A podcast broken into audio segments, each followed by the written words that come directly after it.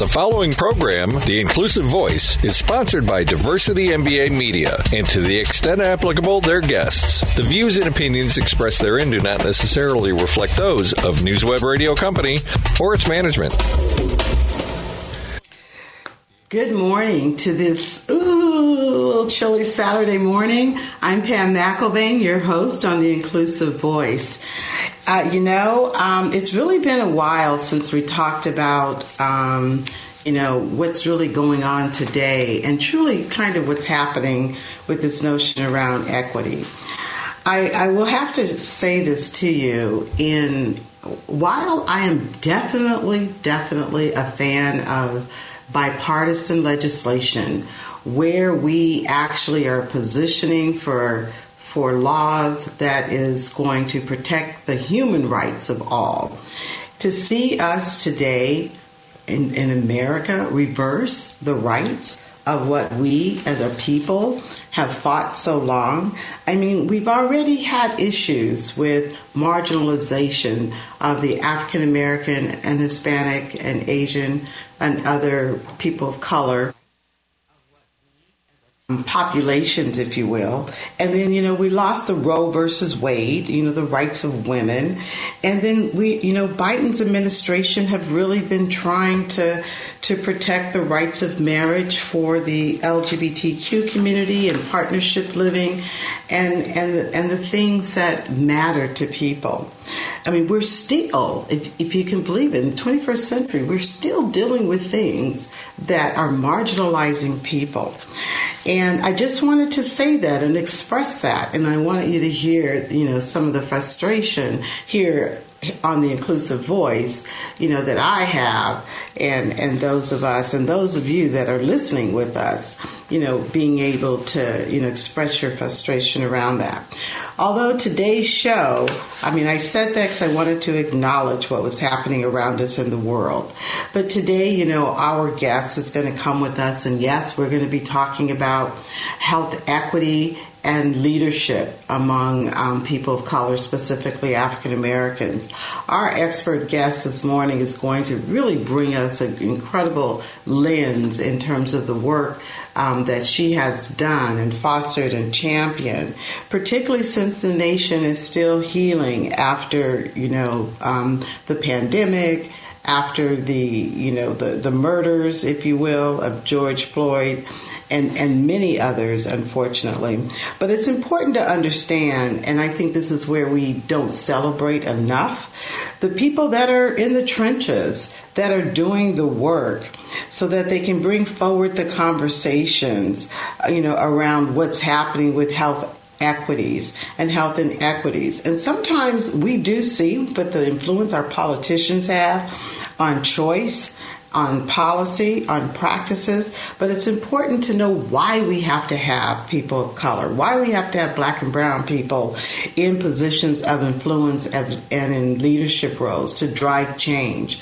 So we are going to specifically talk about, you know, what's been happening in our healthcare industry because our expert with us this morning, she is going to not only give us the perspective of being an incredible entrepreneur, but but also sitting on major healthcare boards, knowing what's happening in the background, and then is driving change with the work that she's now doing um, with her new organization. So I, I know I'm not saying who, because I want to, you know, introduce her right after this commercial break. But, you know, as I've always said, go grab your coffee, sit back, you know, feel free to, to call in and ask any questions at seven seven three, seven six three, seven six three. nine two seven eight, and um, I am here with you in The Inclusive Voice and with our guest to have this great conversation. So we'll be right back with you in the next um, few seconds. Mind over matters. Doctor Amy Harris Nuon, as you know, this show is about challenging you to think differently, to make different choices in your life, to take action, to create positive outcomes in your life. So I want to challenge you to look at your life holistically. To where am I satisfied? What areas uh, need attention? And then go to work, take an action what you need to do. Mind over matters with Doctor Amy Harris Nuon. Sundays at ten a.m. on W C P T eight twenty. The world is embracing a remote, globalized, and diverse workforce. Is your organization prepared when it comes to understanding all the nuances of diversity? Diversity M B A can help.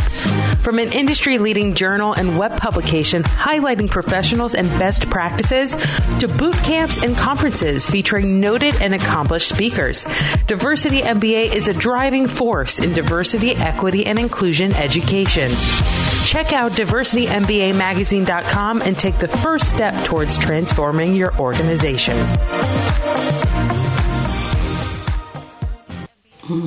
Welcome back to The Inclusive Voice. I'm your host, Pam McElveen. Now I would like to introduce to you our guest this morning. I am so excited to have Antoinette Hardy-Waller with us. She is an incredible, incredible leader in the community of entrepreneurship. She's championed diversity, equity, and inclusion in her career. She is a demonstrated impact person with high levels of integrity and influence in our community. You're going to hear a lot more about her, but first thing I'd like to do is say good morning and welcome, Tony. Thanks, Pam. I am so excited to be here with you and to have this discussion around health equity and disparities and our continued challenge around that, but also some of the successes we're beginning to see. That, that's that's going to be such good news. But before we dive in, I always have to ask every week, how are you doing? How are you t- how are you self taking self care? Um, and you know, what are you doing? You know, that might be differently after this uh, post pandemic. Thanks for the question, Pam. And interestingly, as you can imagine, as a type A uh, executive, we often don't stop to think about that. And so I really appreciate the question. Um, and I think that all of us need to get more intentional about taking care of ourselves and what that means. I will tell you that one of the things that I have become very conscious about, and that is really balancing my schedule so that I'm, I don't have twelve and fourteen hour days, and I don't have eighty hour weeks, but really balancing that with family and friends and really taking the time to breathe, and not just breathe, but to celebrate the successes of the day and of the week. Uh, but I will admit that it does take a little bit of uh, self-discipline to do that, but understand that it's so important, because if we continue to do the hard work that's in front of us, we have to take the time to care for ourselves. You know, thank you for that. And you, you're so right. I mean, it, in, and I've um, in, in my coaching, some of the executive coaching that I've done, Tony, I sit there and, and tell people, hey, you've got to, you know, plan your self-care just like you do your career. You have to make it a priority. You know, your body, your mental health, and just all this great stuff. So I'm glad to hear your intention. I, I'm going to say, okay, she, she's she's gone down to ten. She said she's not doing the twelve, the fourteen to sixteen anymore. So I'm putting that on my list, Tony. So I, I, got, I got four more hours to cut out. I'm so sorry. But, you know, Tony, um, I'm going to just sidebar just a second. But, you know, I, I am so frustrated with the continued lack of care for people of color, particularly on the South, and parties, you know, and, and what, what's happening politically with not trying to move forward in both the mental and physical healthy way, and knowing that we already are fighting against disparities just because of systemic and structural racism that exists, but to now to have it even, you know, penetrated and celebrated among, you know, political uh, parties and influence, I, I just have no words to know um, how we're going backwards. In fact, on the news the other day, they headlined Reverse America. Any mm. thoughts about that? Sure. Uh, and I apologize, Kim, because I'm not hearing you really clearly. So if I hesitate, it's it's because I, I can't hear you really well, clearly. Um, but one of the things that I want to say is you talk about your frustration, um, particularly in the work that I'm doing around really looking to advance more African Americans in these senior leadership roles in the industry. It's so important because we are the ones that are able to provide a lens, a unique lens into our unique lifestyles, our unique communities, and the needs of those communities. So it's so important there. But I want to go back and say to the frustration that, you know, when, when COVID hit, it was devastating to all communities, but as we know, it was particularly devastating to communities of color and particularly blacks who who died three and four times more uh, increase than our white majority counterparts. Um, and we vowed, the country vowed that after that period of time, and then in particular after the murder of George Floyd, that it was going to do better, that it was going to commit to uh, decreasing those disparities and inequities, and we were going to put dollars behind that. Um, and here we are just a year or two later after that, and when you look at the commitments that were made, uh, they have all waned. Um, and it's so interesting to me because when we talked about that during the time, you know, there was such great, so many voices saying, this is a different time. This is a different movement. And because it's a different movement, it's going to, in essence, stick. Um, and I had... Um, my reservations at the time, and those reservations came to tr- came true because as we look back, those commitments that were made during that time have, have so waned. And so, like you, Pam, I remain completely frustrated around the fact that we make a step forward and then we make three steps backwards, particularly as it relates to uh, equity um, and the disparities that are continually and persistently experienced by communities of color. Just well said, well said, Tony.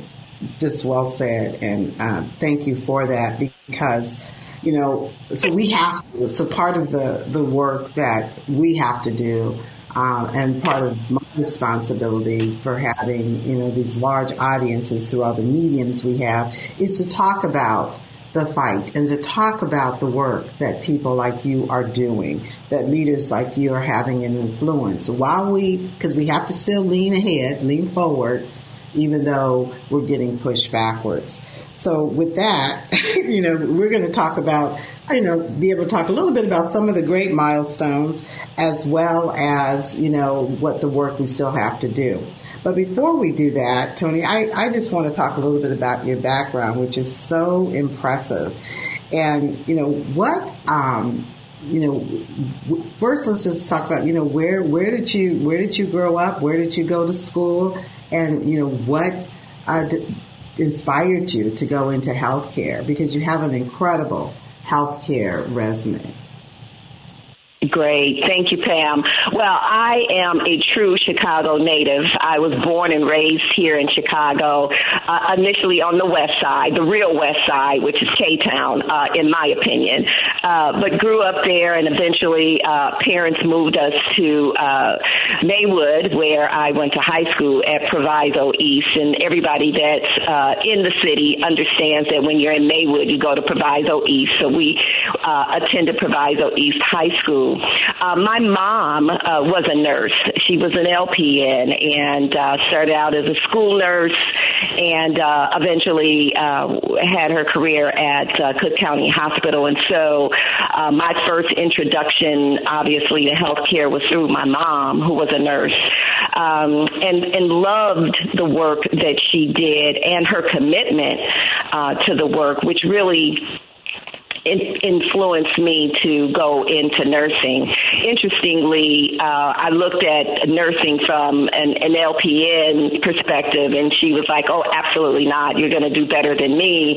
uh, you're going to go and be a registered nurse. And so that's how I began my nursing career and uh, got my B S N over at the University of Illinois and uh, started my career as a critical care nurse at uh, Michael Reese Hospital, for those of you who remember. And at that time, uh, Michael Reese Hospital was one of the top one hundred hospitals in the country uh, with, with great, great um care that they provided, but it also was a hospital that sat in the community and provided care for many of the vulnerable communities. And it's interesting as I look back, because uh, Michael Reese was um, had really two parts of it. it. There was a part of the hospital where the more affluent uh, folks in the community went for care, and then there was another part of the hospital where those who were less affluent uh, received care. I believe we all received great care, uh, but that was very uh, apparent in the in the hospital at the time, and we, we didn't look at it as that back then. But it was very clear that there were different levels uh, of care that was provided. Um, I later went into home care. I left critical care nursing, started my own company, and I had the opportunity to open that company in any community possible uh, in. the city, but chose uh, intentionally um, to begin our services in uh, communities of color on the south side of Chicago, most vulnerable of communities, because, you know, there is where my family lived, my aunts, my uncles, it could have been my mother. And I was intent on ensuring that those communities received the very best access to quality care that there was. And at the time, disparities were running rampant. Um, The communities were not receiving those levels of home care. In fact, had no idea home care existed, nor did they know that that type of health care was a right and not a privilege. And so I spent the first year um, in those communities when I launched my business just educating them about health care and their right to to access quality health care. And so for a year, didn't really make a lot of money or get a lot of patients, but it was important for me to ensure that our communities knew what was available and what was a right for them. And on the on the back end, that served us well because we created a lot of trust in the communities in providing access to that level of quality care. And so it made us very successful, but it also allowed me to be able to provide that level of care. So as you can see, my career started with ensuring that we could break down and impact a lot of the disparities in communities of color, and still today I'm doing the same thing. Yeah, that's incredible. What an incredible story, uh, Tony. I will I will say that um, it's it's amazing the work you started to, you started doing, and how we still need to do that same amount of awareness and education within our communities, and particularly the ones that um, are economically uh, marginalized, about, you know, their right to care. But what I found interesting, I'll just share this with you, though, uh, before we go to commercial break, is we have in common, my mother, too. She was a nurse practitioner. I grew up mm. in California, so I did understand that, uh, understand the, uh, the nursing um, clinical part in the family. And then my grandmother's very best friend in our rural town of Stockton, California, owned uh, a chain, which was like three home care services. So it was just kind of interesting to see. Wow. That we had that connection. So your commitment is, is incredible. So um, we're going to take a commercial break and hear a little bit more um, now about the work Um, based, you hear, you know, from from Tony um, Waller, C E O and founder of the Leverage Network, where her basic training shows she is fundamentally entrenched and aware of what's going on and how she's leveraging and moving forward. So we'll be right back with you after this commercial break. This is Barry Moltz with the Small Business Radio Show. And like you, I've had a lot of businesses over the last twenty-five years. First, I went out of business. Then I got kicked out by my two partners. Then I sold my last business, and I was able to pay back the bank the one point three million dollars I owed them. And funny enough, my wife tells me I got her back just about the same time. Join me Saturday mornings at nine a.m. right here on W C P T eight twenty, where I show you how to get your small business unstuck, grow the company you've always wanted, and finally make the money that you deserve. From emails that get no response, to improper billing and shipping, to inventory mistakes, waste can be an expansive, encompassing problem. With a track record of success that includes over seven billion dollars in successful projects, Bold Business has been helping clients over two decades.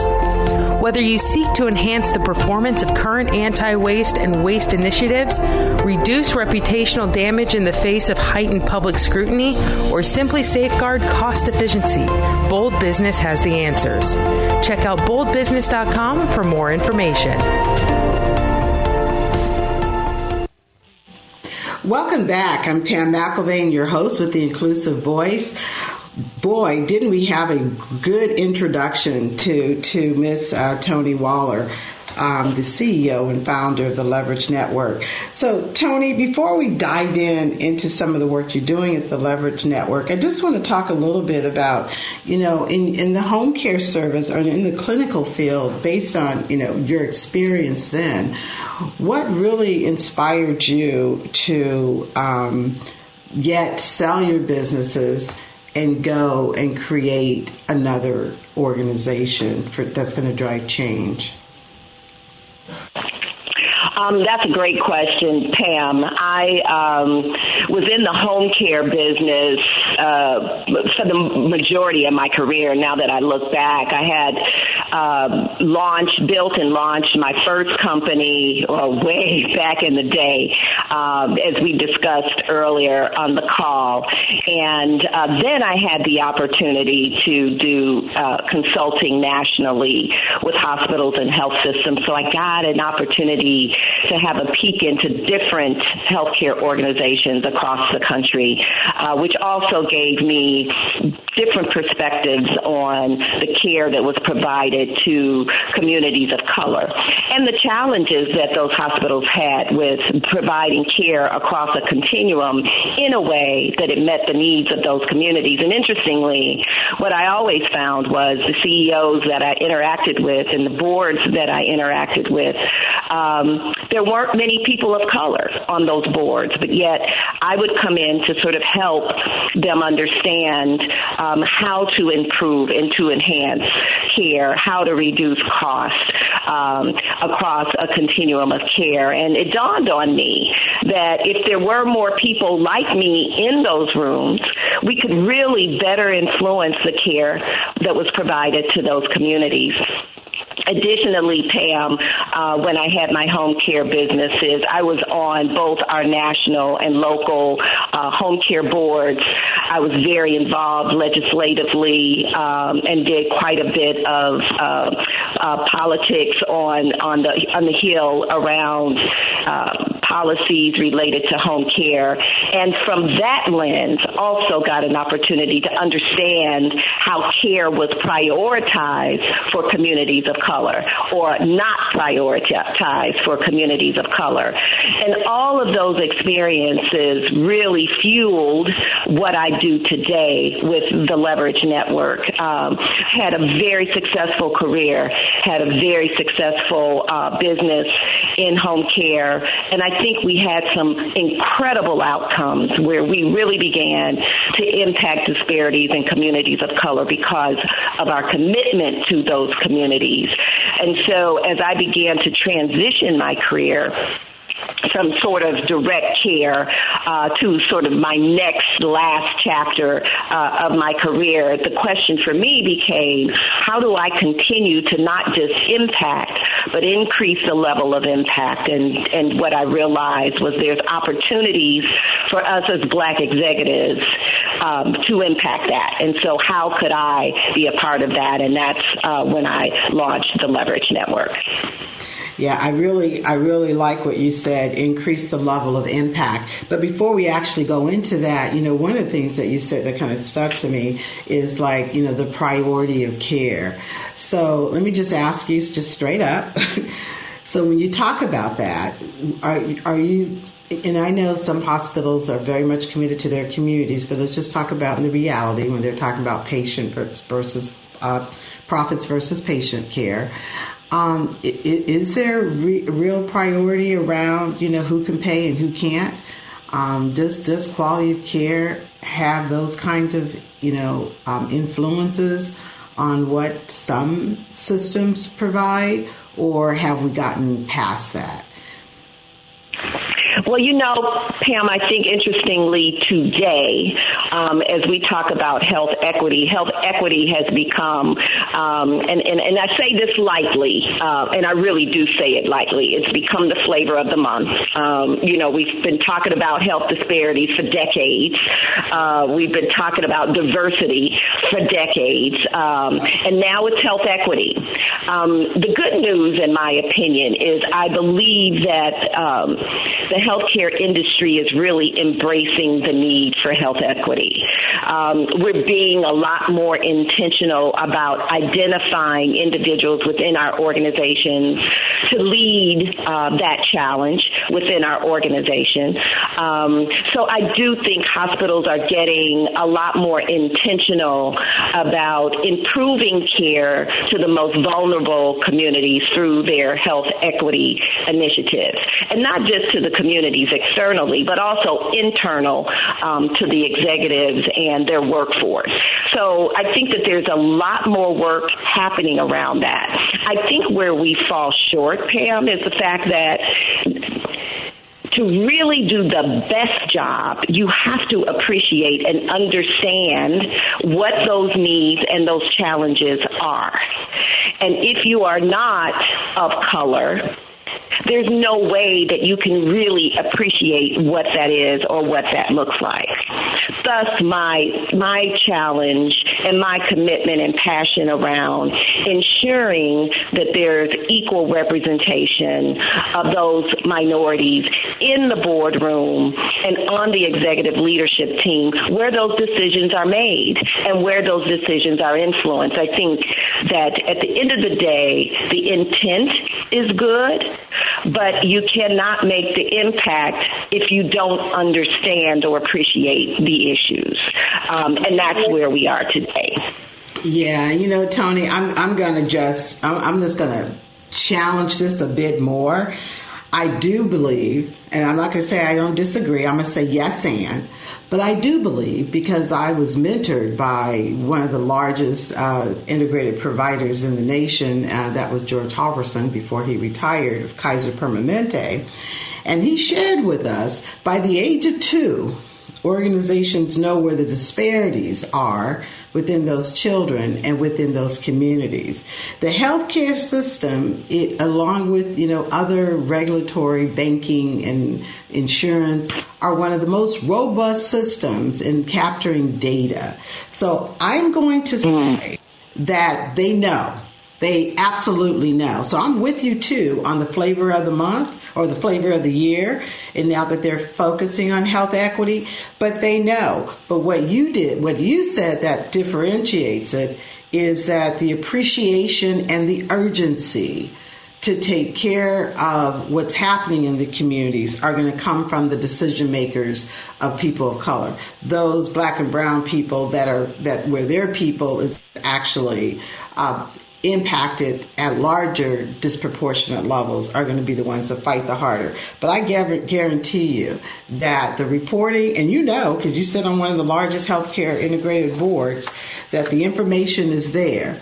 It's just, like you said, there's not enough of us there to, to make that movement. So yeah, yeah. And I would agree, Pam. You know, I think I think the reality is they are getting at the information. Um, you know, I know that it, data and analytics is your sweet spot, so uh, you are excellent at that. And if we could bring, if we could bring your expertise uh, into our, our hospitals and healthcare organizations, it would be phenomenal. If you will recall, back in um, twenty fourteen, the American Hospital Association had, well, twenty eleven, they had the call to action um, yeah. with uh, hospitals across the country to really look at and make a commitment to eliminating health disparities and improving quality of care. And at that time in twenty eleven, they said that there are three steps we want you to do. One is, and you'll recall this, Pam, collecting real data, data around race, ethnicity, and language. Uh, the other was cultural competency training, and the other was um, increasing diversity on boards and leadership. That was back in twenty eleven. Um, then fast forward uh, to twenty fourteen, when they began to do these surveys around, you know, how much had been accomplished in those three steps. You know, there was a very small minority of hospitals who were really getting at real data at that time. They didn't know how to collect the data. They weren't uh, collecting it at the front end of healthcare, and so they were struggling um, to get at that. And I will admit, today, um, we are still challenged. I think we've gotten much better, but we're still challenged at understanding within our organizations what that real data looks like. And then for those organizations that are uh, beginning to collect that in a meaningful way, then the question becomes, okay, so now what do we do with this data, and what kind of initiatives do we build around it to really uh, impact equity and disparity? So that is where I think the industry is today uh, with that. Um, But then it goes back to what I said as well. So once we are clear about the data and we understand that, if the people in the room making decisions uh, are providing oversight around what we do with that data, if they don't look like the people who the data impacts, it becomes a moot point.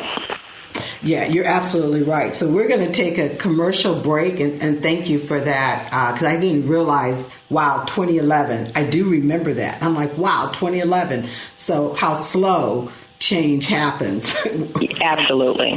When you want to do something that's impactful. So we're going to be right back after this commercial break and talk about the, the work of the Leverage Network, the organization uh, that Miz Waller has actually created, uh, founded to drive change um, for leaders to be positioned to help and have influence. So we'll be right back with you. Stay tuned with us. Where Are They Now with Art and Bobby? The author of, again, one hundred sixty minutes, The Race to Save the R M S Titanic. Let's welcome William Hazel Grove. Welcome. If Titanic had hit that iceberg straight on, it would not have sunk. They'd done nothing because it would have caved in the bow, and a couple apartments would have been flooded, but it could have floated. Titanic had watertight doors, but because they turned, that iceberg ripped open the side like a can opener. Tune into Where Are They Now, Saturdays at ten a.m. on W C P T eight twenty a.m. Hey, listen. Keep your finger on the pulse of the diversity, equity, and inclusion movement. Check out diversity m b a magazine dot com.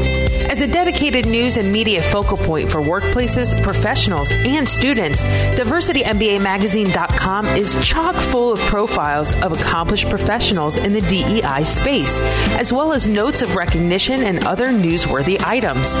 Check out the twenty twenty-one fifty Out Front, get the skinny on diversity recruiting, tap into the latest in D E I. Go to diversity m b a magazine dot com and subscribe for updates. Welcome back. I'm your host, Pam McElveen, here on W C P T eight twenty a.m. Hey, listen, uh, please feel free, you guys, call in at seven seven three, seven six three, nine two seven eight and ask any questions that you want. The one thing I love about Tony, that she, she shared with us where she grew up and how well she knows this landscape of Chicago. So those of you that just want to uh, give a high five or talk about, you know, maybe what some of the challenges you're still experiencing experiencing in your communities. Um, we definitely want to hear from you. So, Tony, I now want to get into some of the, you know, the work you're doing today, which is which is incredible, and um, and you know, we can just be real honest about it, because because like you said, it's no longer uh, sexy for companies to.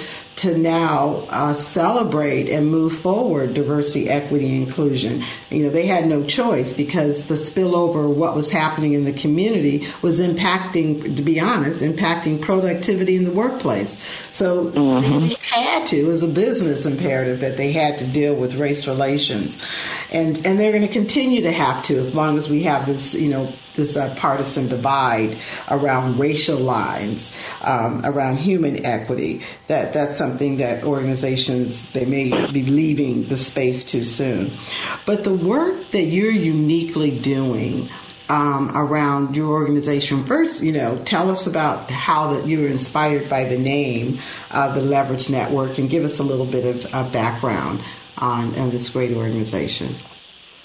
Sure, sure. So I, I came up with the Leverage Network because I knew that in order, well, first and foremost, I think that the work around, any work around equity, disparities, racism, um, inequities, I think any work like that, it takes a village.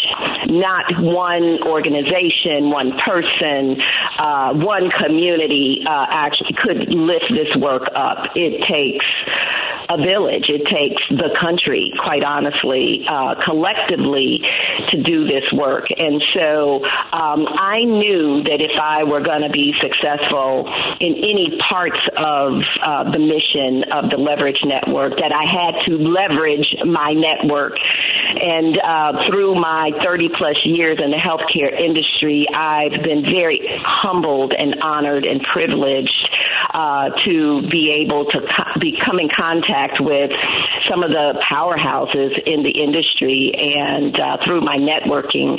And all of them have been very, very supportive of the mission and the work of uh, T L N, as we call it. And I knew that I would have to leverage their influence, their power, uh, their resources um, to help us stand up this work.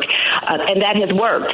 And then we've seen that become a reality as we work with those exec- executives, because in order for them to get the level of promotion within their organizations or to really uh, gain those board opportunities that they're looking for, the very center core of that is really leveraging their networks to do that. And so that's where the name came from for the Leverage Network. And, and that is so true. That is so true.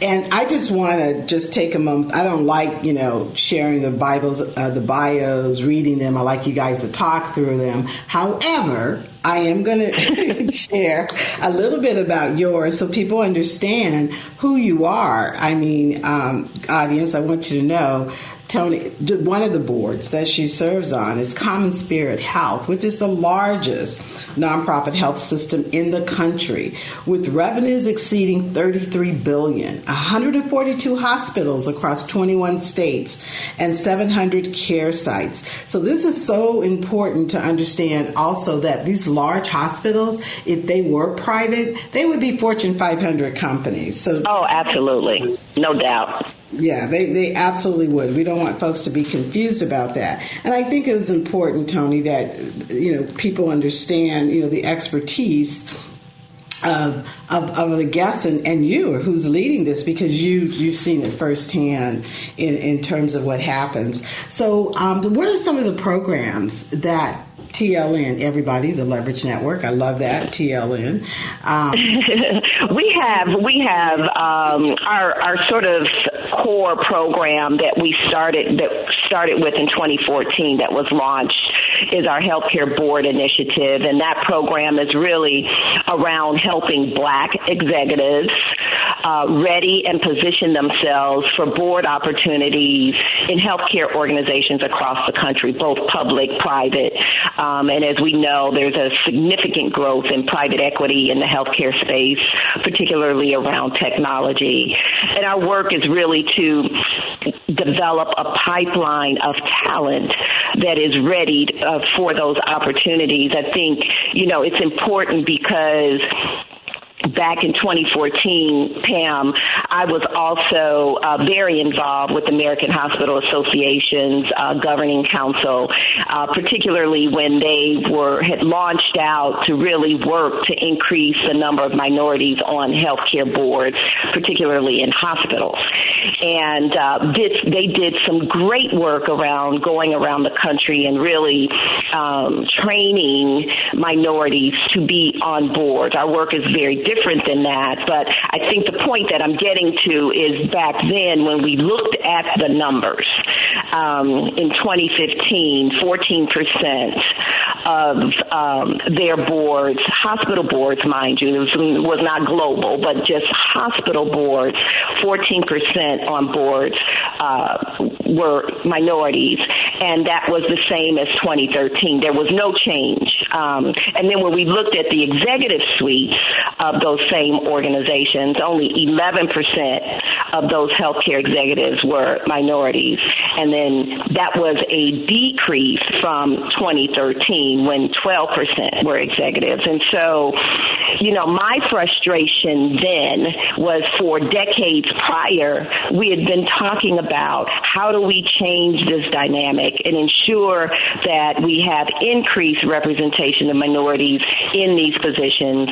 American Hospital Association even had a call to action as it related to that, but we were not seeing a movement in the numbers. Um, so there was a lot of rhetoric that was happening around uh, this charge, but nobody was actually doing the work. Nobody was putting legs to it to make it really happen.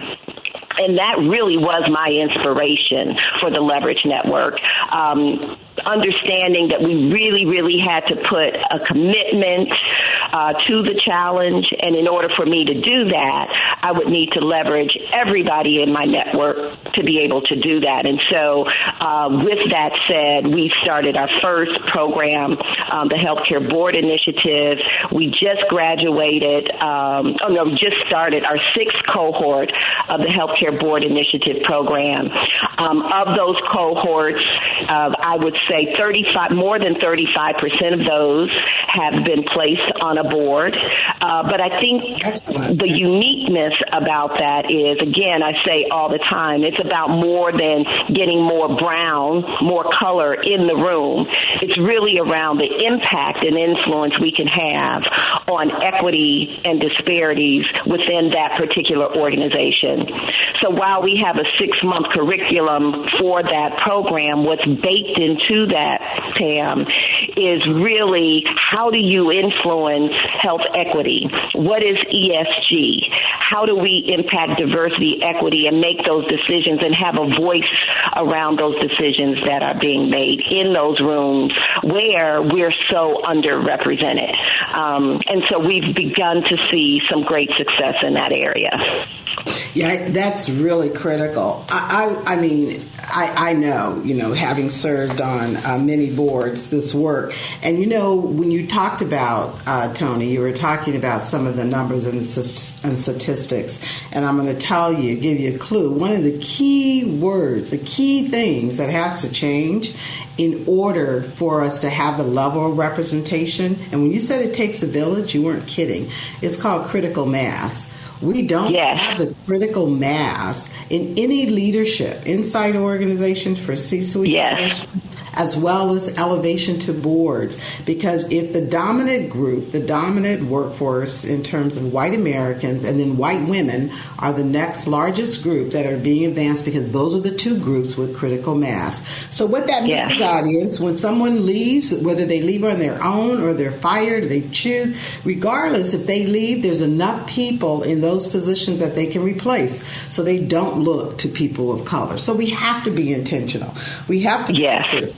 I, I mean, very hard. And, and I'm just going to throw um, just a couple, just share this with you because we got the latest numbers. Did you know the mm. diversity officers? So when the, the, the, the dominant workforce want to say, well, the person, the, the organization, the leader in the work, the leader in the company that's driving diversity and equity, well, seventy-six percent of them are whites. Wow. Are white Americans. three point eight percent are black. So let's just get rid of the myth. seven percent are Hispanic and seven point two percent are Asian. So let's just get rid of the myth that the Chief Diversity, Equity, and Inclusion Office is about black and brown people. I don't think so. seventy-six percent are the yeah.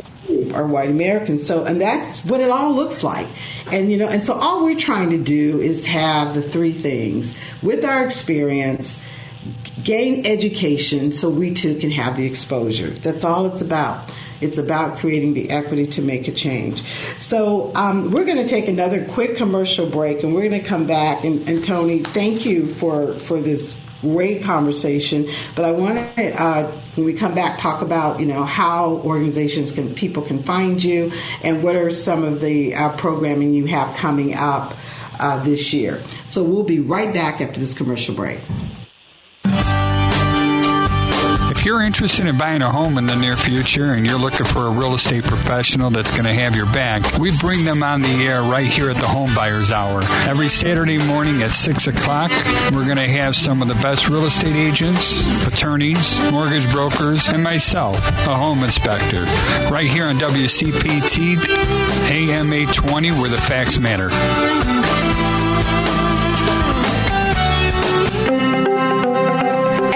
Talking about diversity, equity, and inclusion. Let Diversity M B A Media bring you up to speed on the discussion.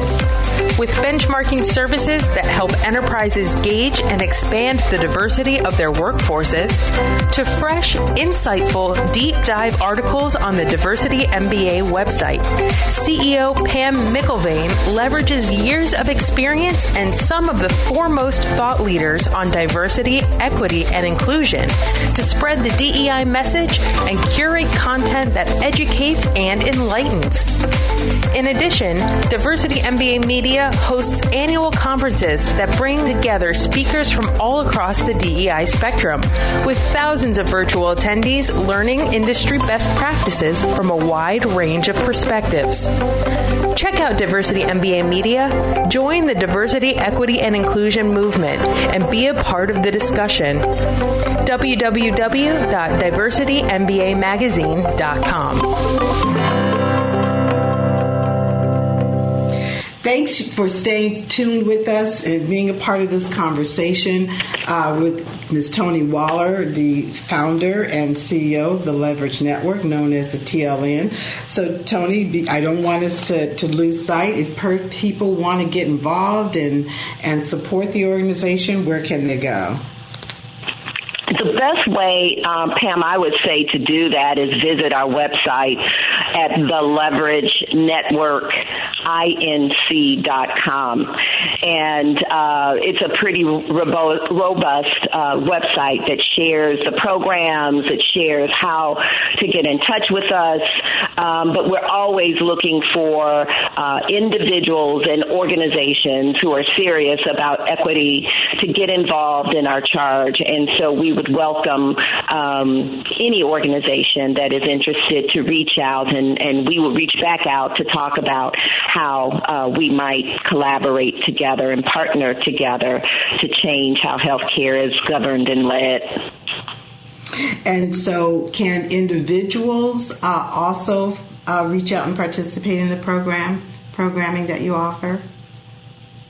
Yes. So for for the programmings individually, for those who are interested in participating in either our healthcare board initiative or a healthcare executive leadership program, there's an application process. And so we would encourage you to go to the website, identify that application, and then someone would reach back out to you to get you engaged in that way.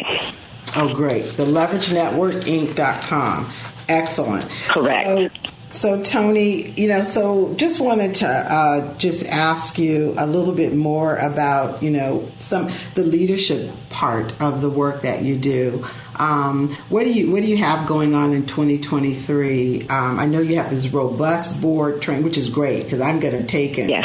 Really push this forward because people just don't know what to do. No. All their nonprofit board service, and they don't know how to prepare for the next level. And the network is absolutely right. That is absolutely one of the key things. But in terms of, um, you know, just share with us a little bit some of your, your signature programming that you have going on on the in the leadership side uh, of your organization, of the work you do. Sure. So our healthcare executive leadership program um, is two years old. We just graduated our second cohort from um, the healthcare executive leadership program. Um, it's also a six-month curriculum for those individuals. But Pam, I'll tell you why I thought it was so important that we launch that program. Um, we did some research um, about twenty eighteen. Um, it was broad research. Research, but at that time we had identified the forty-one, forty-one to forty-five top healthcare organizations in the country, so across four sectors. So we talked not just about providers, but payers, pharmaceutical and biotech organizations. And as we looked into, one, the boardrooms of those organizations, you, as we all suspected, eighty-seven percent of those were white, only thirteen percent were people of color. But when we looked at the individuals who were leading those organizations, and we're talking, again, the top forty-one healthcare organizations, so ten billion and up, um, there were only four black C E Os of those organizations, four black C E Os. So eight point five percent were represented by black C E Os. four percent were women, as you can imagine, but not one of those women was a black C E O.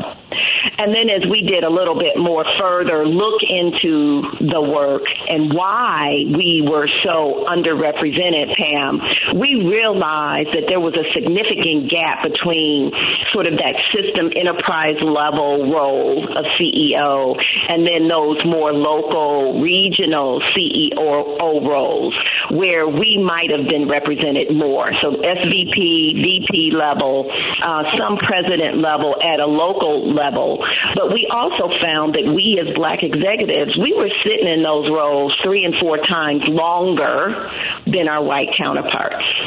And so we wanted to dig into the why behind that a lot more and launch the Healthcare Executive Leadership Program to do a couple of things. One is not just to ready and position these executives for promotion uh, within their organizations, within the industry, but also we wanted to create a really rich pipeline, because when you think about and you ask these organizations the question around, so why are we so underrepresented in these roles? You know, it was always, well, we can't find the diverse talent, as you know. Right. Um, right, right. We know the real reason is because these organizations are not really committed or intentional about changing diversity at that level.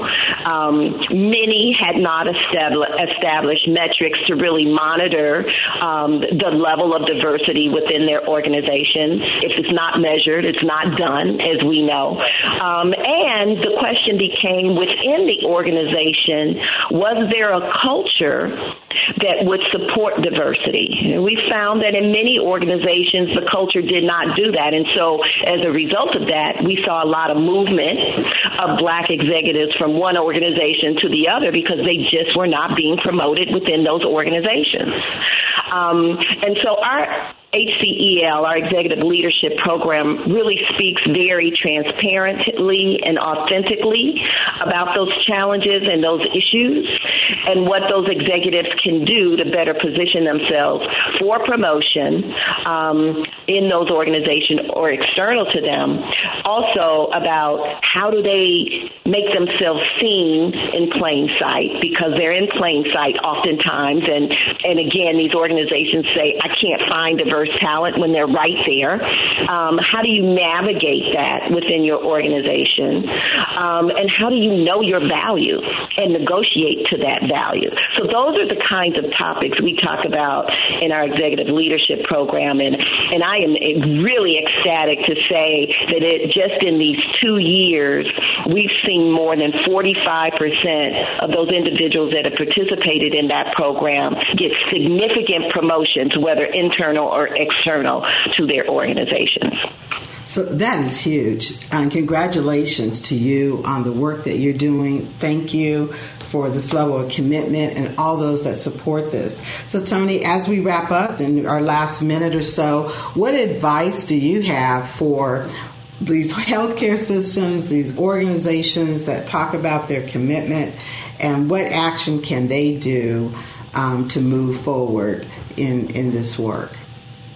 Yeah, so so what I would say initially to any organization in the healthcare space is, first of all, equity stops at, starts at the top of any organization. Inequity starts at the top of any organization. If the leader, the C E O, and the board is not committed to that charge within their organization, I don't care what you do, it's not going to happen.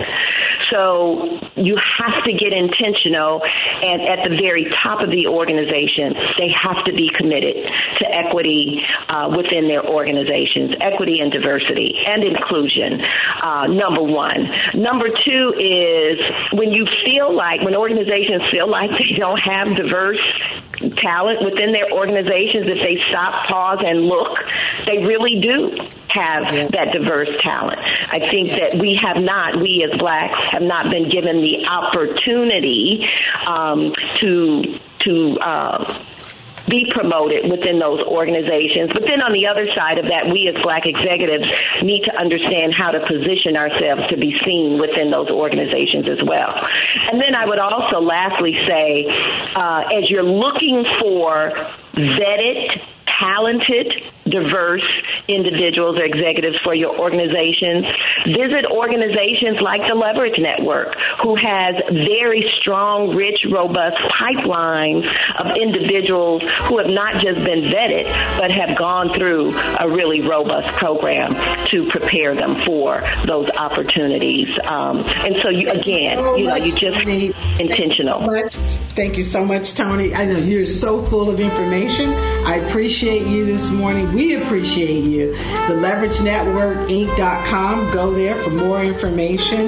Become a part. Be active. And I'm your host, Pam McElveen. I'm here with my guest this morning, the founder of the Leverage Network, Tony Antoinette Hardy-Waller, known, known as a Tony. So we'll see you next week at the same time. Stay with us and enjoy the rest of your weekend.